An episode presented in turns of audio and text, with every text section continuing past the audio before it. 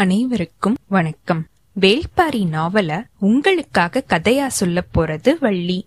நீங்க கேட்டுட்டு இருக்கிறது ஒரு கதை சொல்லட்டுமா மக்களே? போன அத்தியாயத்துல நீலனும் காலம்பனும் மத்த திரையர்கள் எல்லாருமே வைப்பூர் துறைமுகத்திலிருந்து எப்படி தப்பிச்சாங்க அப்படிங்கறத நம்ம பார்த்தோம். பரம்பு நாட்டோட வீரர்கள் அவங்களுடைய உடம்புல ஒன்னு ரெண்டு கயிறுகளை கட்டிட்டு இருந்ததையும் அத தகுந்த சமயத்துல எப்படி பயன்படுத்துறாங்க அப்படிங்கறதையும் நம்ம பார்த்தோம். பரம்பு வீரர்களும் திரையர்களும் மட்டும் தப்பிச்சு வெளியில வராம அங்க ஒரு சின்ன கப்பல்ல அடிமைகள் இருந்ததையும் அவங்களையும் சேர்த்து காப்பாத்தினதையும் நம்ம பார்த்தோம். வைப்பூர் துறைமுகம் எப்படி தீயா பத்தி எரிஞ்சது அப்படின்றதையும் கோட்டைக்குள்ள இருந்த யாருக்குமே இந்த விவரம் தெரியாம இருந்ததையும் கடைசி நேரத்துல ஹிப்பாலஸும் சூழ்கடல் முதுவனும் மத்த எல்லாரும் வந்து பார்க்கும்போது அங்க இருந்த எல்லா பொருட்கள்லயுமே தீ பத்தி இருந்ததையும் நம்ம பார்த்தோம். அதுக்கப்புறமா திரையர்கள் நேர பாண்டியனோட கோட்டைக்கு வந்ததையும் அங்க தேவாங்கு விலங்குகளை எடுத்துக்கிட்டு பரம்ப நோக்கி கிளம்பும் போது இவங்கள துரத்திக்கிட்டு வந்த இளமருதனும் அவனுடைய கூட்டத்தாரும் இவங்களோட சண்டை போட்டுட்டு இருந்ததையும் பார்த்தோம். கடைசியா இளமருதனுடைய தலைய நீலன் வெட்டினதையும் அவனுடைய குதிரையான ஆலா மேல அவன் உட்கார்ந்திருந்ததையும் நம்ம பார்த்தோம். இப்போ இந்த அத்தியாயத்துல திரையர்களும் பரம்பு வீரர்களும் இவங்களால மீட்கப்பட்ட அடிமைகளும் பரம்பு நாட்டுக்கு வந்து சேர்றாங்களா? வைப்பூர் துறைமுகத்திலையும் பாண்டிய நாட்டிலையும் என்னென்ன நடந்துச்சு அப்படிங்கிற விவரத்தை பாரி கேட்டு தெரிஞ்சுக்கிறானா? பாண்டிய நாட்டிலையும் பரம்புலையும் அடுத்து என்னென்ன நிகழ்ச்சிகள் நடக்க போகுது? வைப்பூர் துறைமுகம் பத்தி எரிஞ்சத பத்தி பக்கத்துல இருக்கிற எல்லா ஊர் ஜனங்களும் என்ன பேசிக்கிறாங்க? இந்த விஷயம் சேரனுக்கும் சோழனுக்கும் தெரிய வருதா? பாரியோட புகழ் எங்கெங்கெல்லாம் பரவ போகுது? இப்படிங்கிற எல்லா விவரத்தையுமே பார்க்கலாம். வாங்க கதைக்குள்ள போகலாம். சு. வெங்கடேசன் அவர்களுடைய வீரயுகநாயகன் வேள்பாரி அத்தியாயம் ஐம்பத்தி இரண்டு. கூத்து களை கட்டிருக்கு. எல்லா திசைகள்ல இருந்துமே பரம்பு மலைய நோக்கி அணி அணியா பாணர் கூட்டம் மேல ஏறி வந்திருக்கு. கூத்து ஆரம்பிக்கிறதுக்கு முன்னாடியே பாணர்கள் அவங்களுடைய பறைகளை நெருப்புலயே சூடேத்திருக்காங்க. சூடேத்தின பறைகளை இழுத்து அடிச்சதும் அதோட சத்தம் வழியாவே நெருப்பே பரவிட்டு இருந்திருக்கு வைப்பூர எரிச்ச நெருப்பு அருகன்குடிய அழிச்ச நெருப்பு யவனர்களுடைய நாவாய்களை விழுங்கின நெருப்பு ஒவ்வொரு கப்பல் தோறுமே கனன்றுகிட்டு இருந்த நெருப்பு. இந்த நெருப்பு தான் பாடலா மாறி இருக்கு நெருப்போட பாடலே ராத்திரி முழுசும் கேட்டுக்கிட்டே இருந்திருக்கு. பரம்போட வீரர்கள் நாலு பேரோட வாயிலிருந்து உமிழ்க்கப்பட்ட பொறித்துகள்களை இப்போ நிலம் முழுசுமே பாணர்கள் உமிழ்ந்துகிட்டு இருக்காங்க. பாய்மரத்தை விட ரொம்பவே உயரத்துல பறந்துகிட்டு இருந்த பாண்டியனோட புகழ் மேல இப்போ நெருப்பு பத்தி எரிஞ்சிட்டு இருந்திருக்கு. அதனால கருகி உதிர்ந்துகிட்டு இருக்கிற புகழோட சாம்பலை தூக்கிக்கிட்டு வழி முழுசுமே பாட்டு பாடி இசையமைச்சிட்டு இருந்திருக்காங்க அகவன்குடி மக்கள். தண்ணீர் மேல ஆடின நெருப்போட நடனத்தை நிலம் முழுசுமே ஆடி கழிச்சிருக்காங்க கூத்தர்கள். வணிகர்களுடைய அச்சு ஒடிஞ்சிருக்கிறது. ஏதோ ஒரு வகையில மக்கள் எல்லாருக்குமே பிடிச்சுதான் இருந்திருக்கு.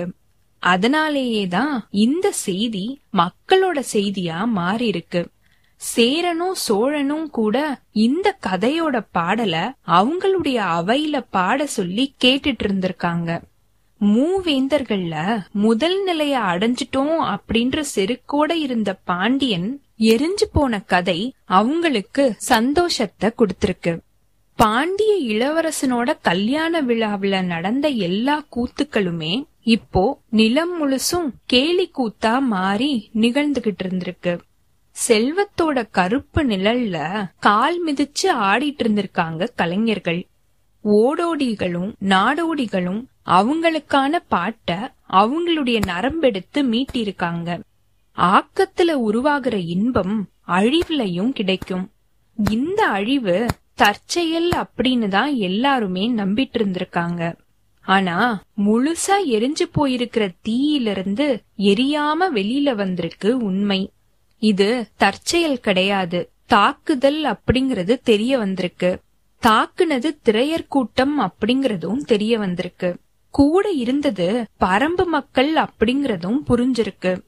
இவ்வளவு காலமும் பரவி கிடந்த நெருப்ப பத்தின கதை இப்போதான் நெருப்பா பரவ ஆரம்பிச்சிருக்கு. வேள்பாரியோட சீற்றம் கடலை தொட்டு திரும்பிருக்கு அப்படின்னு தென்பறைய முழங்கிருக்காங்க பாணர்கள். நெருப்ப விட ரொம்பவே வேகமா கதை பரவக்கூடியது. நெருப்ப விட அதிகமா சுடக்கூடியதும் கதைதான். நெருப்பால எரிக்க முடியாததும் கதைதான். அதனால இந்த கதை பரவுறத தடுக்கிறதுக்கோ எரியறத நிறுத்துறதுக்கோ சுடுறத மறைக்கிறதுக்கோ யாராலையுமே முடியல. இந்த நெருப்ப தண்ணீரால அணைக்க முடியாது. ஏன் அப்படின்னா இந்த நெருப்பே தண்ணீர் மேல இருந்துதான் எரிய ஆரம்பிச்சிருக்கு.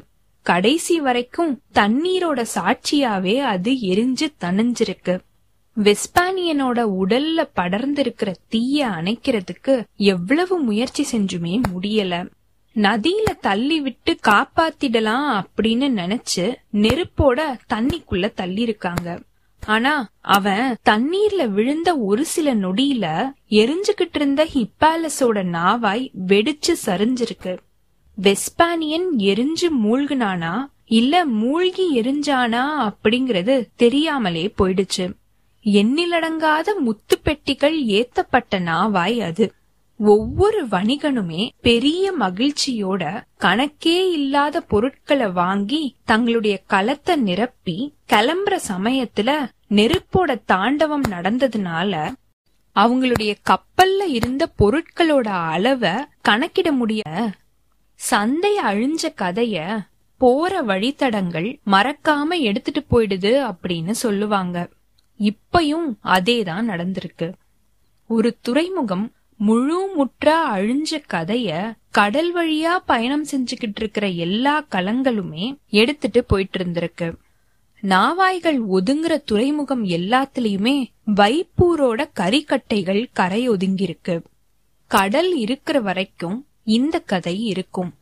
பாம்போட தலைய நசுக்கிற மாதிரி வைகையோட தலையில இருந்த துறைமுகத்தை நசுக்கி அழிச்சிட்டான் வேள்பாரி இப்படிங்கிற வரலாறு நிக்கும் எந்த ஒரு வரலாற்றுலயுமே கேட்காத கதையாத்தான் இது இருந்திருக்கு. அதுக்கு காரணம் ஒன்னே ஒண்ணுதான். இது உலகம் இதுவரைக்கும் கேட்காத செய்தி. நீருக்கு மேல நெருப்பு மூணு நாட்கள் நின்னு எரிஞ்சுது அப்படிங்கிற செய்தி தான் அது. அதனால அது பாணர்களுடைய கற்பனையையும் தாண்டின ஒரு கருப்பொருளா இருந்திருக்கு. எரிபொருளே கருப்பொருள் ஆனதுனால அது நிக்காம எரிஞ்சிட்டு இருந்திருக்கு. சுடுற சொற்கள் பத்தி எரிய எரியிற நெருப்பு சொல் மாதிரி சுற்றுக்கு பாடுற ஒவ்வொருத்தனுமே ஒவ்வொரு கதையை தான் பாடியிருக்கான். உண்மையில என்னதான் நடந்துச்சு அப்படின்னு தெரிஞ்சுக்கிறதுக்கு அளவில்லாத ஆர்வத்தோட பாரி இருந்திருக்கான் மழைக்காலம் முடிஞ்சதும் நிலம் முழுசும் இருந்த பாணர்கள் பரம்ப நோக்கி மலையேறி வரது வழக்கம். இந்த வருஷமும் அதே மாதிரி தான் நடந்திருக்கு. பரம்போட தாக்குதல எழுந்துகிட்டு இருக்கிற அலைகளும் வீசுற காத்தும் எல்லா பக்கமும் பேசிக்கிட்டே இருக்க துள்ளி குதிச்சு மலையேறி வந்திருக்காங்க பாணர்கள். ஒரு நாள் தவறாம எவ்வியூர்ல கூத்து நடந்திருக்கு. கிணைய வச்சு பாடுற கிணையர் கூட்டம் தான் வைப்பூரோட கதைய எவ்வியூருக்கு வந்து முதல்ல பாடினது. இந்த தாக்குதல் இவ்வளவு பெருசா நடந்திருக்குது அப்படிங்கறத பாரியோட சேர்த்து அங்க இருந்த எல்லாருமே அன்னைக்குதான் தெரிஞ்சுகிட்டு இருக்காங்க. கிணையர் குலத்தோட கிழவன் தான் வைப்பூரோட பெருமைய சங்கூதர குரல்ல இழுத்து பாடியிருக்கான் வைகையோட வாய்முக பகுதி. கடலை முத்தமிட்டு முத்தமிட்டு பின்வாங்கிக்கிட்டு இருக்கிற அதோட அழகு. கலங்கள் வந்து நிக்கிற வரிசைய எப்பயுமே சேதப்படுத்தாத காத்து. பாண்டியனோட மணிமகுடத்துல ஒளி வீசிக்கிட்டு இருக்கிற பொன்னிற கல் தான் அது. இப்படின்னு வைப்பூரோட பெருமைய சொல்லி முடிச்சதும் இளங்கிணையன் களத்துல இறங்கியிருக்கான். அவன் இறங்குனதும் கிணையர் குலத்துல ஆடுறவன் கூட்டத்துக்குள்ள உள்ள இறங்கியிருக்கான். ஆண்களும் பெண்களும் சுத்தி வலம் வந்திருக்காங்க. கிணைப்பறையோட ஒளிக்குறிப்பு அவங்களுக்கான நுணுக்கங்களை சொல்லிக்கிட்டே இருந்திருக்கு. காலம்பன் பாரியோட இடது பக்கத்துல உட்கார்ந்து இருந்திருக்கான் ஏதோ ஒரு கூத்த அப்படின்ற எண்ணத்துலதான் அவன் உட்கார்ந்துட்டு இருந்திருக்கான். அந்த கூத்தோட நாயகனே அவன்தான் அப்படிங்கறது ஆரம்பத்துல அவனுக்கு புரியல. நெருப்போட அகன்ற வாய் கலங்களை மென்னு தின்னுகிட்டு இருக்கும்போது பல்லுக்குள்ள சிக்கிக்கிட்ட பாய்மரத்தை ஒடிச்சு உள்ளுக்குள்ள தள்ளுனான் காலம்பன் அப்படின்னு இளங்கிணையன் சொல்லிருக்கான் கேட்டுக்கிட்டே இருந்த காலம்பன் அதிர்ந்து போய் உட்கார்ந்திருக்கான். கூட்டம் எழுப்பின உற்சாக சத்தம் வானத்தை தொற்றுக்கு அவங்க பாடுற கதையோட நாயகன் அவங்க கண்ணு முன்னாடி தான் உட்கார்ந்துகிட்டு இருக்கான் அப்படிங்கறது கிணையர்களுக்கு தெரியாது. வீரனோட வாழ் கலைஞனோட சொல்லா மாறுனா என்ன ஆகும் அப்படிங்கறத முதல் முறையா பாத்துக்கிட்டு இருந்திருக்கான் காலம்பன். எரி ஒளியால எண்ணிலடங்காத வீரர்களுடைய உடல்களை சொருகின மாதிரியே தோல்ல தூக்கிட்டு வந்த காலம்பனுடைய உடல்வாக பத்தி இளங்கிணியன் பாடிக்கிட்டு இருக்கும் போது அந்த கூத்தரங்கே அதிர்ந்திருக்கு. அங்க இருந்தவங்க எழுப்பின பேரோசை கிணைப்பறையோட ஓசைய விட விஞ்சிருக்கு. அகலமா விரிச்ச கையினால ஒரு முகப்பறைய ஓங்கி அடிச்சு பெரிய சத்தத்தை எழுப்புற மாதிரி தன்னோட தொடையில ஓங்கி அடிச்சு சத்தத்தை எழுப்பியிருக்கான் பாரி. ஆடுவனோட கூட்டம் அங்க நடந்த தாக்குதலோட வலிமைய வர்ணிக்க ஆரம்பிக்கும் போது பாரியால தன்னோட இருக்கையில உட்காரவே முடியல. காலம்பனோட வீர செயல் பரம்பு குடிகளுக்கே ஒரு பெரிய பாடத்தை சொல்லிருக்கு. இசையும் கூத்தும் உச்சத்துல ஏறி நிக்க பரிமாறப்பட்டுகிட்டு இருக்கிற தாக்குதலோட விவரங்கள் கூத்துக்களத்தை போர்க்களமா மாத்திருக்கு. சீறி எந்திரிக்கிற சினத்தோட பகைய முடிக்கிற ஒரே ஒரு சொல்லால தன்னோட பாடலை முடிச்சிருக்கான் இளங்கிணையன். கூத்து கேட்டவங்களோட ஆவேச உணர்ச்சி எல்லையில்லாததா இருந்திருக்கு. கூட்டத்துல உட்கார்ந்திருந்த திரையர்கள் கண்ணீர் பெருக அத பாத்துட்டு இருந்திருக்காங்க. தங்களுடைய குலத்தலைவனை பத்தி பாடப்படுற முதல் பாடல் அது. காலம்பன் உறைஞ்சு நின்னுகிட்டு இருக்கும்போது எதிர்ல வந்து வணங்கி நின்றுக்காம் பாரி. பாடின கிணையர்களுக்கு அவங்களுடைய கதையோட நாயகன் இவன்தான் அப்படின்னு அப்பதான் புரிய ஆரம்பிச்சிருக்கு. காலம்பன கண்ணெடுத்து பார்த்ததும் அவங்க செஞ்ச தப்ப அவங்க உணர்ந்திருக்காங்க. காலம்பன விரிஞ்ச மார்பன் அப்படின்னு நம்ம தப்பா பாடிட்டோம். இவன் விரிஞ்ச மார்பன் கிடையாது. எதிரி தன்னோட ரெண்டு கைய எவ்வளவு விரிச்சு வந்தாலும் அடங்காத மார்பன் அப்படின்னு சொல்லி திருப்பியும் வேற ஒரு பாடல பாட ஆரம்பிச்சிருக்கான் இளங்கிணையன். இப்படித்தான் ஆரம்பிச்ச கூத்து எதுவுமே விடியற வரைக்கும் முடியறதே கிடையாது. அடுத்த நாள் இன்னொரு பாணர் குழு வந்து சேரும். திருப்பியும் வைப்பூர் பத்தி எரியும். கடல்ல கலந்த நாவாய்களுடைய சாம்பல் கதை எல்லாத்துலயுமே மிதக்கும். இடுக்கையும் உடுக்கையும் அந்தரியும் ஆகுளியும் உருமியும் முழவுமா? கருவிகளோட முழக்கத்துக்கு ஏத்த வகையில நெருப்பு அதோட வடிவத்தை எடுத்துக்கும். எவ்வியூர் மக்களுக்கும் வந்து சேர்ந்த திரையர் கூட்டத்துக்கும் பெரிய துன்பத்திலிருந்து மேலேற வேண்டிய தேவை இருந்திருக்கு. அந்த தேவைய கூத்துக்கள் தான் இட்டு நிரப்பிருக்கு. நாட்கள் நகர்ந்திருக்கு. திரையர் குடி பரம்போட குடியா மாறிருக்கு. திரையர் குலத்தோட மூத்த பெண் ஒருத்தி ஒரு கூடை நிறைய பழங்களை எடுத்துட்டு வந்து கொற்றவைக்கு முன்னாடி பரப்பியிருக்கா. வழிபாடு ஆரம்பமாறதுக்கு முன்னாடி நடக்கிற சடங்கு அது. அங்க வைக்கப்பட்டிருக்கிற எல்லா பழங்களுக்குமே குலநாகினி கண் திறக்கிறதுக்கு முயற்சி செஞ்சிட்டு இருக்கும்போது தேக்கன் அத தடுத்திருக்கான் கண் திறக்காத பழங்கள் தான் திரையர்களை இங்கே கொண்டு வந்து சேர்த்திருக்கு அப்படின்னு தேக்கன் சொல்லிருக்கான் குலநாகினிக்கு புரிஞ்சிருக்கு. கூட்டத்துக்குள்ள இருந்து அளவன பக்கத்துல வர சொல்லிருக்கா ஏன் அப்படின்னு அவனுக்கு புரியல. தயங்கின மாதிரியே அளவன் பக்கத்துல வந்திருக்கான். அவனை அள்ளி முத்தமிட்டிருக்கா குலநாகினி என்ன நடக்குது அப்படின்னு திரையர்களுக்கு புரியல. அளவனோட கண்ணுல நீல வளையம் பூத்து அடங்கியிருக்கு. கொற்றவைய வணங்கி மண்ணெடுத்து காலம்பனோட நெத்தியில பூசிருக்கா குலநாகினி. குலவை ஒளி பெருகி மேல ஏறிருக்கு பறவைகளோட படபடப்பையும் மீறி வெளியில கேட்டிருக்கு தேவவாக்கு விலங்கோட குரல். சத்தம் எல்லாம் அடங்குனதும் பரம்போட ஆசான் அறிவிச்சிருக்கான். வழக்கமா பதினாறு குலங்களுக்காக தான் கொற்றவையோட கூத்து நடைபெறும். அடுத்த தடவையிலிருந்து பதினேழு குலங்களுக்காக அது நடைபெறும். ஆனா தேவவாக்கு விலங்கு பழத்தை எடுத்து கொடுத்து ஆரம்பிக்க போற கதை கிடையாது திரையர்களுடைய கதை. தேவவாக்கு விலங்கையே எடுத்து கொடுத்து ஆரம்பிக்க போற கதை அது. இப்படின்னு அவன் சொல்லிருக்கான் கூட்டத்தோட குலவை ஒளி காட்ட கிடுகிடுக்க வச்சிருக்கு.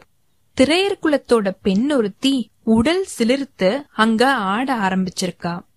தூதுவையோட நினைவோட அவளுடைய அருளாட்டம் ஆரம்பமாயிருக்கு. உரிமைகள் நரம்ப முறுக்கிருக்கு. அவ ஆடிக்கிட்டு இருக்கிற நிலத்துக்கு ஏற்ப கூட்டம் விலகி கொடுத்திருக்கு. நேரம் ஆக ஆக ஆட்டத்தோட ஆவேசம் உச்சத்தை அடைஞ்சிருக்கு. கைகளை திருகி முறுக்கி தலைய சுத்தி நிமிர்ற அவளுடைய முகம் எதிர்கொள்ள முடியாததா இருந்திருக்கு. பொழுது ஆகிக்கிட்டே இருக்கு அப்படிங்கறத உணர்ந்து அங்க ஆடிக்கிட்டு இருக்கிறவள நிலை கொள்ள வைக்கிறதுக்காக குலநாகினி களத்துல இறங்கியிருக்கா. திரையர் குலத்தோட பெண்களுடைய உடல்வாகு சீக்கிரத்துல அடக்க முடியாதது. உயரத்துக்கும் உறுதிக்கும் அது இணை இல்லாதது அதுவும் அருள் இறங்கி ஆடிக்கிட்டு இருக்கிற பெண்ண அணைச்சு நிறுத்துறதுக்கு யாராலையுமே முடியாது. எவ்வளவு முயற்சி செஞ்சும் குலநாகினியால எதுவுமே செய்ய முடியல. கொற்றவை கூத்து நடக்கும்போது மத்த குலத்தோட பெண்கள் ரெண்டு மூணு பேர் அருள் இறங்கி ஆடினாலும் கடைசியில அவங்கள அடக்கி நிறுத்துறவ குலநாகினி தான் தோற்றத்திலையும் உடலோட வலுவிலையுமே இணையில்லாதவளா இருக்கிறவ பரம்போட மூதாயான குலநாகினி திரையர் குலத்தோட ஒரே ஒரு பெண்ண அவளால எது செஞ்சுமே நிறுத்த முடியல. இத பாத்துக்கிட்டே இருந்த வேலீர் குலத்தோட பெண்களுக்கு வேர்த்திருக்கு. உரிமையோட நீலோசையும் உருண்டோடுற குலவை ஒளியும் சூழலோட ஆவேசத்தை அதிகமாக்கிக்கிட்டே இருந்திருக்கு. நிலைமைய எப்படி கைக்குள்ள கொண்டு வரது அப்படின்னு யாருக்குமே புரியல. பாரியோட எண்ணங்கள் எங்கெங்கேயோ போயிட்டு திரும்பியிருக்கு.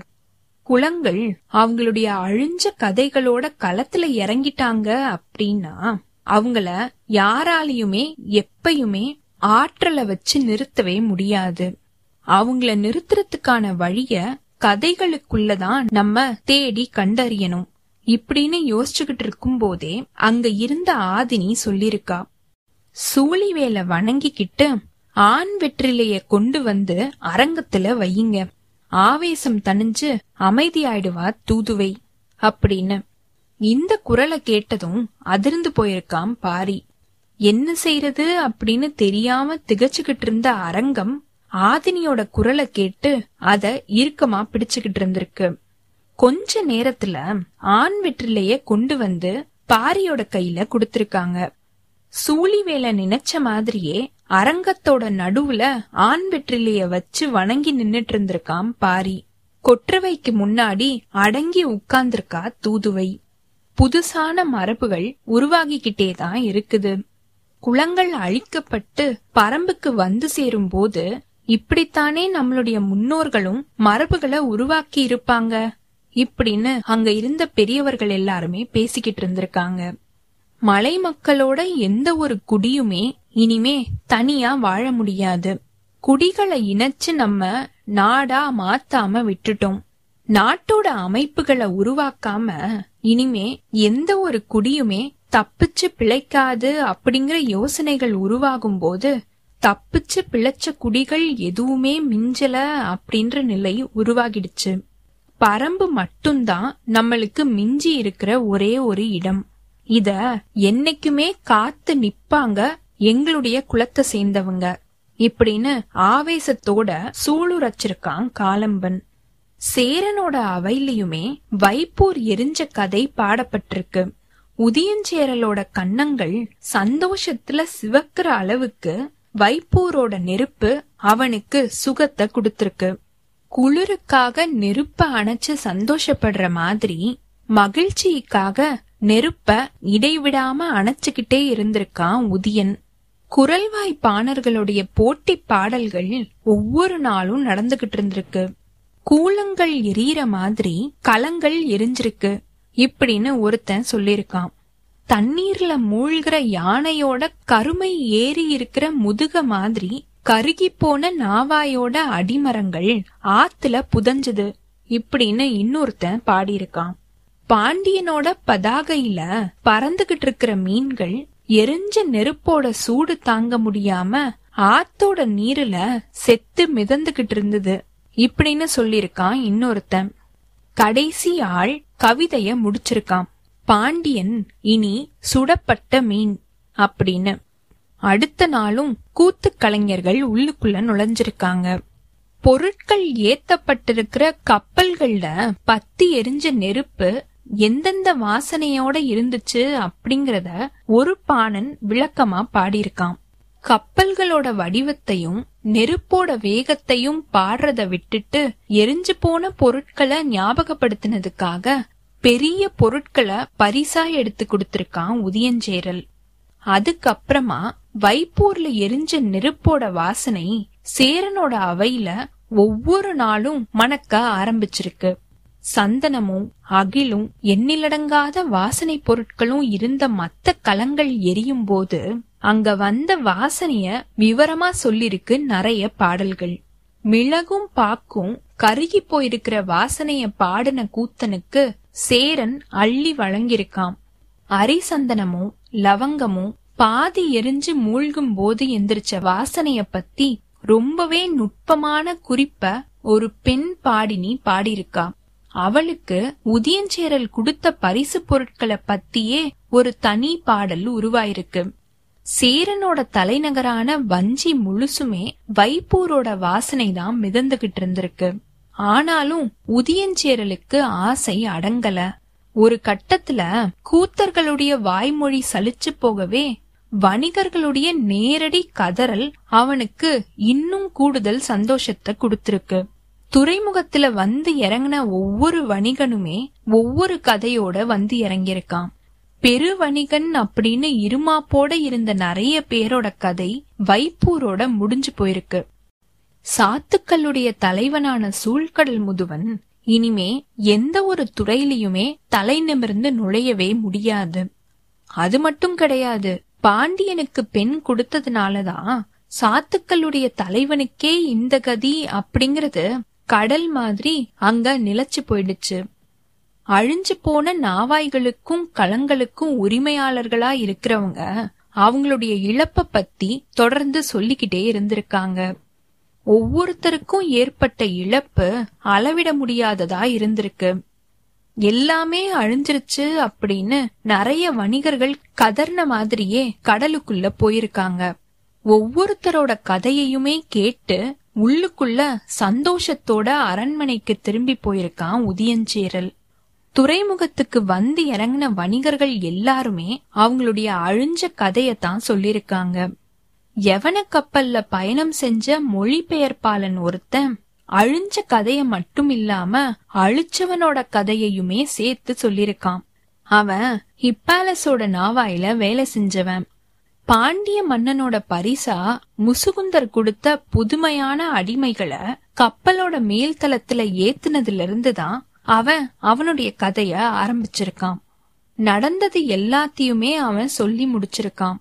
இந்த கதைய கேட்ட உதியஞ்சேரலுடைய காதுகள்ல அவன்தான் பொறித்துகள்களை உமிழ்ந்திருக்கான் வாய்ப்பிழந்து கேட்டு சந்தோஷமா இருந்த உதியஞ்சேரல் அப்போ வாய் மூடி அமைதியாயிருக்கான் பாரிதான் இது எல்லாத்தையுமே செஞ்சா அப்படிங்கறத அவனால நம்பவே முடியல.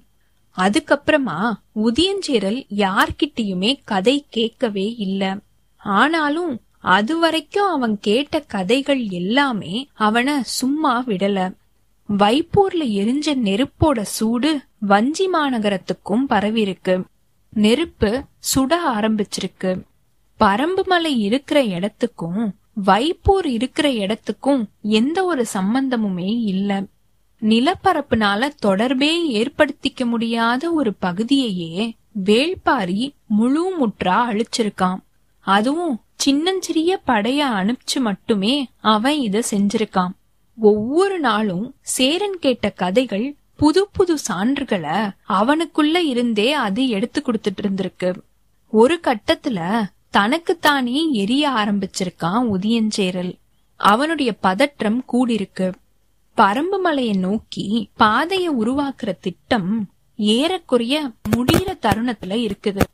பல முனையிலிருந்து அடர்த்தியான காட்டை கிழிச்சுக்கிட்டு சேர வீரர்கள் உள்ளுக்குள்ள நுழைஞ்சிருக்காங்க. ஏற்கனவே அவன் வகுத்த திட்டத்துக்கு ஏத்த மாதிரி படைகள் கிளம்ப வேண்டிய நாள் ரொம்பவே சீக்கிரத்துல இருக்குது. ஆனா படுக்கையில கிடந்த உதியஞ்சேரலுடைய உடல் சூடு அளவிட முடியாததா இருந்திருக்கு. வைப்பூரோட கதைய கேட்டு சந்தோஷப்பட்ட மாதிரியே இருந்திருக்கான் செங்கனச்சோழன் பேரரசர் சோழவேளனோட மகன். முதல்ல இவனுக்கு தான் பொர்சுவைய பெண் கேட்டிருக்காங்க. எல்லாம் நல்லபடியா முடிய போகுது அப்படின்னு சோழவேளன் நம்பிக்கிட்டு இருக்கும் போதுதான் குலசேகர பாண்டியன் முத்துக்களை உருட்டி விட்டு அவனோட விளையாட்ட விளையாட ஆரம்பிச்சிருக்கான். சூழ்கடல் முதுவனோட சொற்கள் உருள்ற முத்துக்களை மிதிச்சு சரிவ பாத்திருக்கு கல்யாண ஒப்பந்தம் பாண்டியர்களோட தான் அப்படின்னு முடிவாயிருக்கு. அதனால உள்ளுக்குள்ள அவமானத்தை உணர்ந்த மாதிரியே இருந்த சோழவேளன் அத வெளியில காட்டிக்கல. இயல்புலயே நம்மளை விட சேரர்களும் பாண்டியர்களும் வலிமையோட இருக்காங்க அப்படிங்கிறது அவனுக்கு தெரியும். அந்த வலிமைக்கு முக்கியமான காரணம் வணிகம்தான் அப்படிங்கறதும் அவனுக்கு தெரியும். அதனாலதான் வணிகர் குலத்தை நோக்கி அவன் பெண் பாக்குறதுக்கு ஆரம்பிச்சிருக்கான். ஆனா நிலைமை கைமீறி போயிடுச்சு. திருமண செய்தி வந்துகிட்டே இருந்திருக்கு. அவமானங்களை கடக்கிறதுக்கு ரொம்ப பெரிய பாடுபட வேண்டியதா இருந்திருக்கு. மாசக்கணக்குல பட்ட அவமானத்தை இப்போ வந்து சேர்ந்த ஒரே ஒரு செய்தி துடைச்சு எரிஞ்சிருக்கு. நினைச்சு நினைச்சு சந்தோஷப்பட்டிருக்கான் சோழவேளன். ஒரு துறைமுகமே அழிஞ்சு போயிடுச்சா? இப்படின்னு திருப்பியும் திருப்பியும் கேட்டிருக்கான். கேட்டு கேட்டு சந்தோஷப்பட்டிருக்கான். தந்தையோட அறைக்குள்ள நுழைஞ்சிருக்கான் செங்கன சோழன். அவர் கூட இருந்த எல்லாருமே அங்கிருந்து விலகி வெளியில போயிருக்காங்க. மகிழ்ச்சியோட இருக்கிற தந்தைய பார்த்து மகன் கேட்டிருக்கான். பாண்டியன் எரிஞ்சதுக்கே நீ இவ்ளோ சந்தோஷப்படுறியே? பரம்பு எரிஞ்சா எவ்வளவு சந்தோஷப்படுவ? இத கேட்டு அதிர்ச்சி அடைஞ்சிருக்கான் சோழவேளன் மகனோட ஆற்றல் அவனுக்கு நல்லாவே தெரியும். அதனாலதான் இவ்வளவு இளம் வயசுல முடிசூட்டணுமா அப்படின்னு நிறைய பேர் கேட்டும் தயக்கம் காட்டும் போதும் துணிஞ்சு செங்கன சோழனுக்கு அவன் பட்டம் சூட்டியிருக்கான். அதிர்ச்சியிலிருந்து மீளாமலே அவன் கேட்டிருக்கான் முடியுமா மகனே? அப்படின்னு. இவ்ளோ நாள் வரைக்கும் இந்த கேள்விக்கு பதில் இல்லாம தான் நானும் இருந்தேன். இப்போதான் அத நான் தெரிஞ்சுக்கிட்டேன். எப்படி தெரிஞ்சுக்கிட்டேன்? நம்மளையோ நம்மளுடைய முயற்சியையோ இதுவரைக்கும் பாரி தெரிஞ்சுக்கல. இனிமேலையும் அவன் தெரிஞ்சுக்க போறதில்ல. ஏன் அப்படின்னா அவனுடைய முழு கவனமுமே இப்போ திசை திரும்பிடுச்சு. இப்படின்னு சிங்கனச்சோழன் சொல்லிருக்கான் இவன் சொல்ல வரத உத்து கவனிச்சுக்கிட்டு இருந்திருக்கான் சோழவேளன் ஏற்கனவே அவமானப்பட்டு நிக்கிற சேரனும் புதுசா அவமானத்தோட நிக்கிற பாண்டியனும் இப்போ ஒன்னா சேருவாங்க. பரம்போட கீழ்த்திசையில இருந்தும் மேல் திசையில இருந்தும் இவங்களுடைய படை நகரும். ரெண்டு பெரிய பேரரசுகளோட தாக்குதல முழு மூச்சோட எதிர்த்து வலிமையோட போர் புரிவாம் பாரி. இப்படின்னு சொல்லி நிறுத்தியிருக்கான் செங்கனச்சோழன் அவன் சொல்றத கண்ணிமைக்காம அவனையே பாத்துக்கிட்டே கேட்டுக்கிட்டு இருந்திருக்கான் சோழவேலன். தலைய திருப்பி தன்னோட கருவிழிய உருட்டின மாதிரியே அவன் சொல்லிருக்கான் ஆள் அரவமே இல்லாம இருக்கிற பரம்போட வடதிசை மலைக்கு நடுவுலயே நம்மளுடைய படைகள் நகர்ற சத்தத்தை அவன் உணரப் போறதே கிடையாது. இப்படின்னு தன்னோட கண்களை இமைக்காம இருந்த சோழவேளன் அப்போதான் தலைய குலுக்கி சுயநிலைக்கு வந்திருக்கான். நான் தாக்க போறது பரம்போட தலைநகரையோ பாரியையோ கிடையாது. இப்படின்னு சொன்ன மாதிரியே தான் உட்கார்ந்திருந்த இடத்தை விட்டு எந்திரிச்சிருக்கான் செங்கனச்சோழன் இவனோட சொற்கள்னால கட்டப்பட்டிருந்த சோழவேளனும் இழுபட்டு எந்திரிச்ச மாதிரியே அவனுக்கு பின்னாடியே போயிருக்கான். நாட்ட ஆள்றவங்க காட்ட ஆள நினைக்கிறது மூடத்தனம். அந்த மூடத்தனத்தை சேரனும் பாண்டியனும் செய்யட்டும். நான் ஆள்றதுக்கு பரம்புல எதுவுமே கிடையாது. ஆனா அடையறதுக்கு ஒண்ணு இருக்குது. அத நான் அடைஞ்சே தீருவேன். இப்படின்னு செங்கனச்சோழன் சொல்லிருக்கான் இத்தோட இந்த அத்தியாயம் நிறைவு பெற்றதுங்க. அடுத்த அத்தியாயத்துல சோழன் எந்த ஒரு விஷயத்த அடைய நினைக்கிறான்? இவன் சொன்ன மாதிரியே சேரனும் பாண்டியனும் ஒன்னு சேர போறாங்களா? அவங்க பரம்ப தாக்க போறாங்களா? பாரி அடுத்து என்னென்ன செய்ய போறான்? சேரன் உள்ளுக்குள்ள நுழைஞ்சத அவனால கண்டுபிடிக்க முடியுதா? கபிலருக்கு இங்கே நடந்த எல்லா விவரமும் தெரிய வருதா? பொர்சுவையும் சுகமதியும் பாண்டிய நாட்டுல என்ன செஞ்சுக்கிட்டு இருக்காங்க மயூர் கிழாருக்கு இளமருதன் இறந்த செய்தி தெரிய வருதா? அவர் அடுத்து என்ன செய்ய போறாரு? இப்படிங்கிற எல்லா விவரத்தையுமே பார்ப்போம். உங்களுக்கு இந்த எபிசோட் பிடிச்சிருந்ததுன்னா லைக் பண்ணுங்க. உங்க ஃப்ரெண்ட்ஸ் எல்லாருக்கும் ஷேர் பண்ணுங்க. கண்டினியூஸா எங்களுக்கு உங்க சப்போர்ட் கொடுத்துட்டே இருங்க. எங்களோட சேனலை சப்ஸ்கிரைப் பண்ணுங்க ஃபாலோ பண்ணுங்க. அடுத்த அத்தியாயத்துக்காக காத்திருங்க. அனைவருக்கும் நன்றி வணக்கம்.